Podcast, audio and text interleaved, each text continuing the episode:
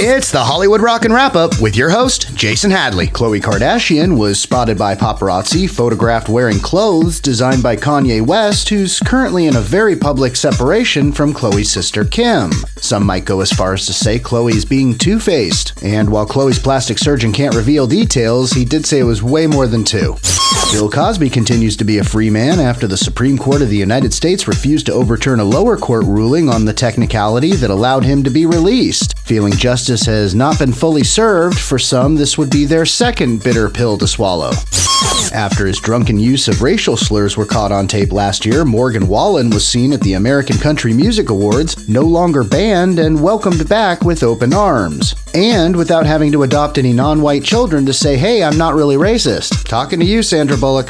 And that's the Hollywood Rockin' Wrap Up. Follow us on Twitter at Rockin' Wrap Up.